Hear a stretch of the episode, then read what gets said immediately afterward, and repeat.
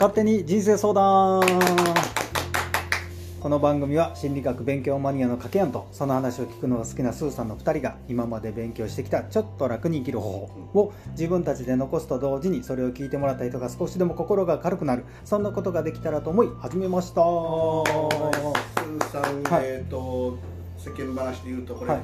季節というか時効はいつ、はいい、つの明けましてあおめでとうござ改います。めまして明けましておめでとうございますはい。でございますが、はまあ、実際はクリスマスレベル 言ってしもった。でもなんかねちょあのちょっとね芸能人の気持ちがわかる。たわかるね。あの明けましておめでとうって言うけど実際はあの年の瀬とかそうそうそうそうえーだいぶ12月頃に、あの収録しておるそうそう。で我々もね風邪ひいたりなんとかあったらいかんからね一応一本ぐらい取っとこうかということでね。類に漏れずですねそうそうそう芸能人のようなことをさせていただきました。はい。気持ちがわかりますね。はあのそうやね思い出したことがあってこの間、いうんうん。綾小路きみまろさんほとか、ううん。えー落語家の人とか、うんうんなんか自分がねあ無自覚に影響を受け取るなと思ったらこういう「きみまろ」とか、うんうんうん。落語家のあの CD とか俺割とよう聞きよった方。あそうなんだうん。ほうほうで最近聞いてなくて、うんうん。あとまあ安清の古い若手時代の漫才の CD も持っとったんやどっか引っ込んでるわからなかったんうやうんけど、同じやつを何回も何回も聞く若手時代やうんうん。若手時代というか20代に聞きよったんやけど、うん。ふっと思ったのがねあ少なからず結構自分のしゃべりに影響が出とるなと思ってうん。その毒づき方とかうんうんうんうんテンポとかなるほどね。しゃべり方とうんうんか、でまた最近引っ張り出して聞いてみようっていうのもどこ行ったかわからんから、うんうん。うんまた CD 買ってみようって思ったっていう話、あマジで？うん。おすごいね。そう面白いんよ。おーなるほやっぱなんかね独特のその、まあ、君まろにしても、どうんうんうん。昔の安清漫才にしても落語家のあの人、うん。落語家は志の輔とかやけど、うんうんなかなか面白いよね、うんうん。で自分もなんかなんかの時にそういう喋り方したいななんてこうワクワクしながら聞いたりするから、あじゃあ今度独演会しようか。いやいやその独演会にすると今一つだから。これこの これこれがええよこれ、まあまあこれまあね。これがええねやからねそういうことやね。あの俺子供の時ねあのもうちょっとだけそう話すとねあの、うん昔 VHS ビデオね、上方漫才大賞っていうのがあって、うん。昔のその漫才のうんその番組があって、どっかの漫才師が優勝するみたいなので、俺ね好きでね小学校のね3年ぐらいからねうん。いつも録画してる早い。何回も見よったえよ。すごいな。年中通して、うん昔のね若い頃の藤原とかね、んもうすごいその当時の藤原好きやったんやけど、もうであのベテランのね宮川大輔あ花とか、あはいはいはいもうねその往年のベテランからねもうそれ大好きでうね、ん。もうね多分それが今の私につながってるなるほど。それでこんなに話が面白いんですね。いやそう言われたら恥ずかしいし。面白くない方じゃないと思うけど。そそそプレッシャーかけるなと。話し方は小沢せからね、さあじゃああの今年初めてのうんはい。質問いっちゃいましょうかあのスーさんちょっと一つよろしいでしょうか、うんうんはい。あの質問いっちゃいましょうかと今おっしゃいましたが、はい。あの勝手に人生相談っていう我々ラジオでね、うん。今質問が来ておりますみたいな言い方しましたけど、うん実際は、はい。勝手にネットからパクっとるだけ。イエスもう私はねこれがいい通って生きとるだけなんですよも初めてのうん。来ましたね。う、これが楽しみで生きとるようなもんですからね。えはい。え皆さん今年もよろしくお願いしおます。願いします。それではいきます。はい。はい今回ちょっとテーマを重めにさせていただきました。年始ということも重めでございますか？はい。なのでもうできるだけ笑ってください。なるほど。はい。うん。ということでいきます、はい。えーテーマは親に愛されたい。親に愛されたい。はい。私は中学1年生です。うん。私の親は感情的になると私に恐怖を与えるようなことをします。うん。具体的な「お前なんかいらない」「バカ」「ふざけるな」「クズ」うん。など大声で言われ突き飛ばされたり殴られたりします小さな頃からこのようなことをされていたので虐待と感じていませんでした。うん。ですが私の家庭はおかしいのではないかと年齢が大きくなるにつれ思い始めるようになりました。私おしゃれをすることが好きなんです。可愛くするとみんなが愛してくれるからみんなが褒めてくれるからですが私の母親は私がおしゃれをすることを嫌がります。うん。うんメイクメイクをするとブスと言ってきます。日焼け止めを塗ると塗るなと怒ります。ほそして1週間前夏休みなのでネイルをしてみたんですがかなり透明に近い色です。ううん。昨日私はネイルをしたままということに気づかずうん。そのまま部活に行ってしまいました、はい。部活には他にネイルをしている人もたくさんいました。私は母親に部活にはしていくなと言われていたので家に帰れなり母親に謝りました、うん。もう二度としないとすぐにネイルを落としました。ですが怒鳴られ髪を引っ張られ部屋に入り私が少ないお小遣いで必死に集めたコスメオイル、うん。雑誌友達からもらった誕生日プレゼントまで全てを掴むようにしてゴミ箱に入れました。ほコスメはきっと割れています。漫画なども折れてしまっています。お金も全て没収され暴言をたくさん吐かれ髪を切られそうになりました。うん。私はあまりのショックに無言で泣いていました。こんな日々が毎日続くならいっそのことこのまま死んでしまおうかと考えました。うん。今日部活から帰ったら部屋のものがほとんどなくなっていました。あ父親はそうさせた私が全て悪いと言いました。うん。私はそれもそれは分かっていますですが友達からもらったものを全て捨てられたのがショックで辛いです。うん。これから私はどうすればいいのでしょうか？はあ重いな確かに。でしょその通りね、ああこれ部活っていうぐらいから中学か高校あぐらいの年齢。中中1中1なんや。そう。中1なんやまだ。そうそう。やめとく？123歳？そう。やめとくって言ってあんたもう話したから。いやこれはね。ね年始にいいやろ確かにねうん。重いんやけど得意な分野ではあるんよ、なるほど、だけどなその得意なんだけどそのうんなんか真正面からねこの話について、あのきちんとした解説と受け止め方とかを、うん。年始の成果あまり言いたくないんだよね、はいはい。これまでの回でこういう親子のその愛のことに関して語ったことあるんで、それをご参照にという言いたいところそなだけど、これな、うんうんちょっと話し始める前にスーさんどう感じました？やね、もうでもなんて言うんだろう。こう前もあったけど、うん。まあ、親に愛されてないわけや、うん。基本的には、うん。うん、でもその親に愛されなかった理由と同じようなことでうん。別の人に愛されるってことが間違いなく決まってるやん。素晴らしいあのコメントをもうのっけから掘り込んできましたそうねそうそうそういうことですよ。はい。年始ですから。でも大丈夫。あの必ず誰かに愛されるからなんかもうそれは安心して信用しとってくださいとまあ、スーさんのね、あうん。の素晴らしいコメントを若干補足させていただきますとね、あのここで陣之助師匠のね、はい。あの名言でねそうそうあのあなたがあの愛されない、そのあの同じ理由でね、うん。うん、あなたは別の誰かから愛されるというね、うん、その全く同じあの理由でね、うんうんうん。そう。もしくはその今回のその方がね、うん親が毒親毒親毒親だなっていう話には分かるよ、この話だけどもあなたの方がやられるタイプっていう定義づけもあるわけで、やられやすい、でもしその体で私は常に人から そのようにされるっていう生き方を運命のような生き方をするとしたら、うん。その同じその理由で、うん。全く同じ理由で誰かからとても愛されるという事実を歩むことになる、そうそうそう素晴らしい、でもね実はここヒントがいろいろ隠れてて、うん。でおしゃれが好きなんですと。女の子なんやろね、うん。でそれをすると可愛くてみんながこう言ってくれるっていうのがあるんよね、だから実は愛されてるところがいっぱいあって、うん。たまたま身内があかんかった。まあね。言うだけ。毒親という域を超えとるもんね。まあねこれはひどいね、うん。うん。自分やったら一応一回は切っとくかな、うんうんこれあの我々の普通に生きている人間社会、うん。ある程度高い知能である日本人とか、うん高い常識とか国民性、うん民度を備えている日本人からすると、うん。異常かもしれないっていう前提の話じゃん、ところがその個々によって親も例えば知的レベル常識レベル、うんあとその精神疾患レベルうん。は本当個々に差があって、あのそういう親のもとに生まれることというのも確率は低いかもしれんけど、あるわけで、うん。それを元に申し上げるとですね、あのそれはそれで全体から言うと異常なんやけど、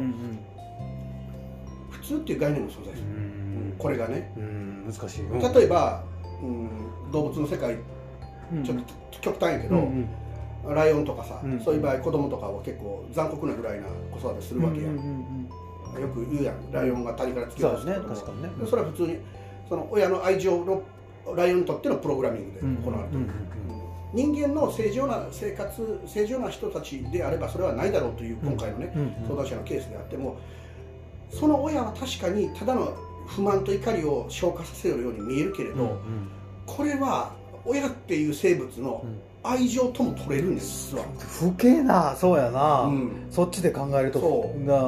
ななんでっていう理由を聞くことはできないかもしれんけど、うん。これが精一杯の愛情っていうことはうん。僕経験上あり得る。うんなんでわからないのっていうような口論はしてないと思う、うん。歯向かってないから怖くて、うん。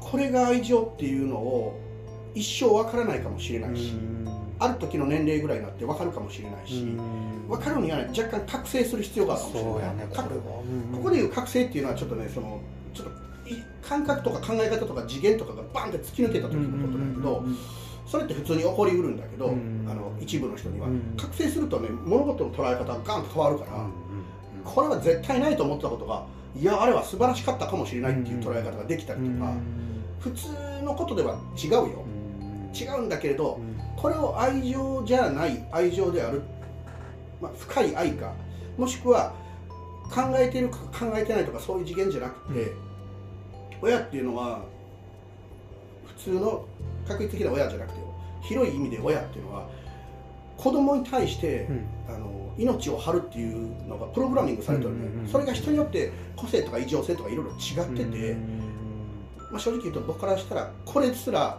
愛だと言える、うん。だけどちょっと一般的じゃないからこの話があんまりしたくなかったのと、そうね、うん。でまあ。スーさんが最初に語ってくれたからようんうん。かったんやけど、うん、子供が分かるわけもないことを親がしてるっていうのは何なのって思うかもしれないけど、そういうもんでね親って、まあね、うん。うんでもさこうシンプルにねその中学校1年生でこの環境ってさなかなかのハードモードやん。まあ普通に考えたらね。普通に考えたらね、うんまあねちょっと本当申し訳ないけど偉いの選んだなみたいな感じでね思っちゃうよね。前にも語ったことがあるんやけど、うん信じられないかもしれんしそんなことないって掛けやんは言えることおかしいわって思われてもいいんだけど、うんあえて言うんやけど、うん。この親にしてうん。娘があの死にそうになった時考えもせず自分の命を差し出す、うん。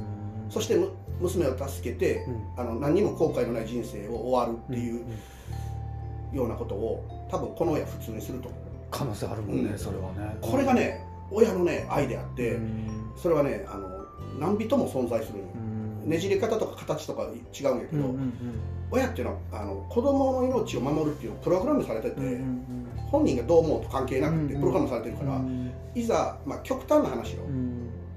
えー心臓病で心臓移植せないからただ、うんあの移植した人死にます、うんうんで移植されたら助かります、うん。多分この親にして差し出すと思うし、何も考える隙がない。車にはねられそうになった瞬間に真横におったら、うん。手引いて自分が死んでうん助けるってことを何も考えずにやる。俺ねやると思うこのうん。う親、ん。あのそれを絶対やるかとかそういう意味じゃなくて、うんうん意外かもしれんけど親ってそういうもんね、うん。こんな親でもよ、うん。うんでそれをそれを分かった上で今のその異常なこの親の部分を考えると、うん。もしかしたらええ年齢になった時にねうん。うちの親なりの考えがあったのかもしれない、思いがね、うんっていう受け取り方が不可能ではない、うん。うんどう受け取るかは自由だし、うんね。あかんって断罪するのも自由、うんうんうん。世間の常識に照らしたら違うとかっていうね、その平均物差しでも何でもいいでしょう、うん。だけどそれをすることに意味はないと思う、うん。この人にとってはそうやね。うん。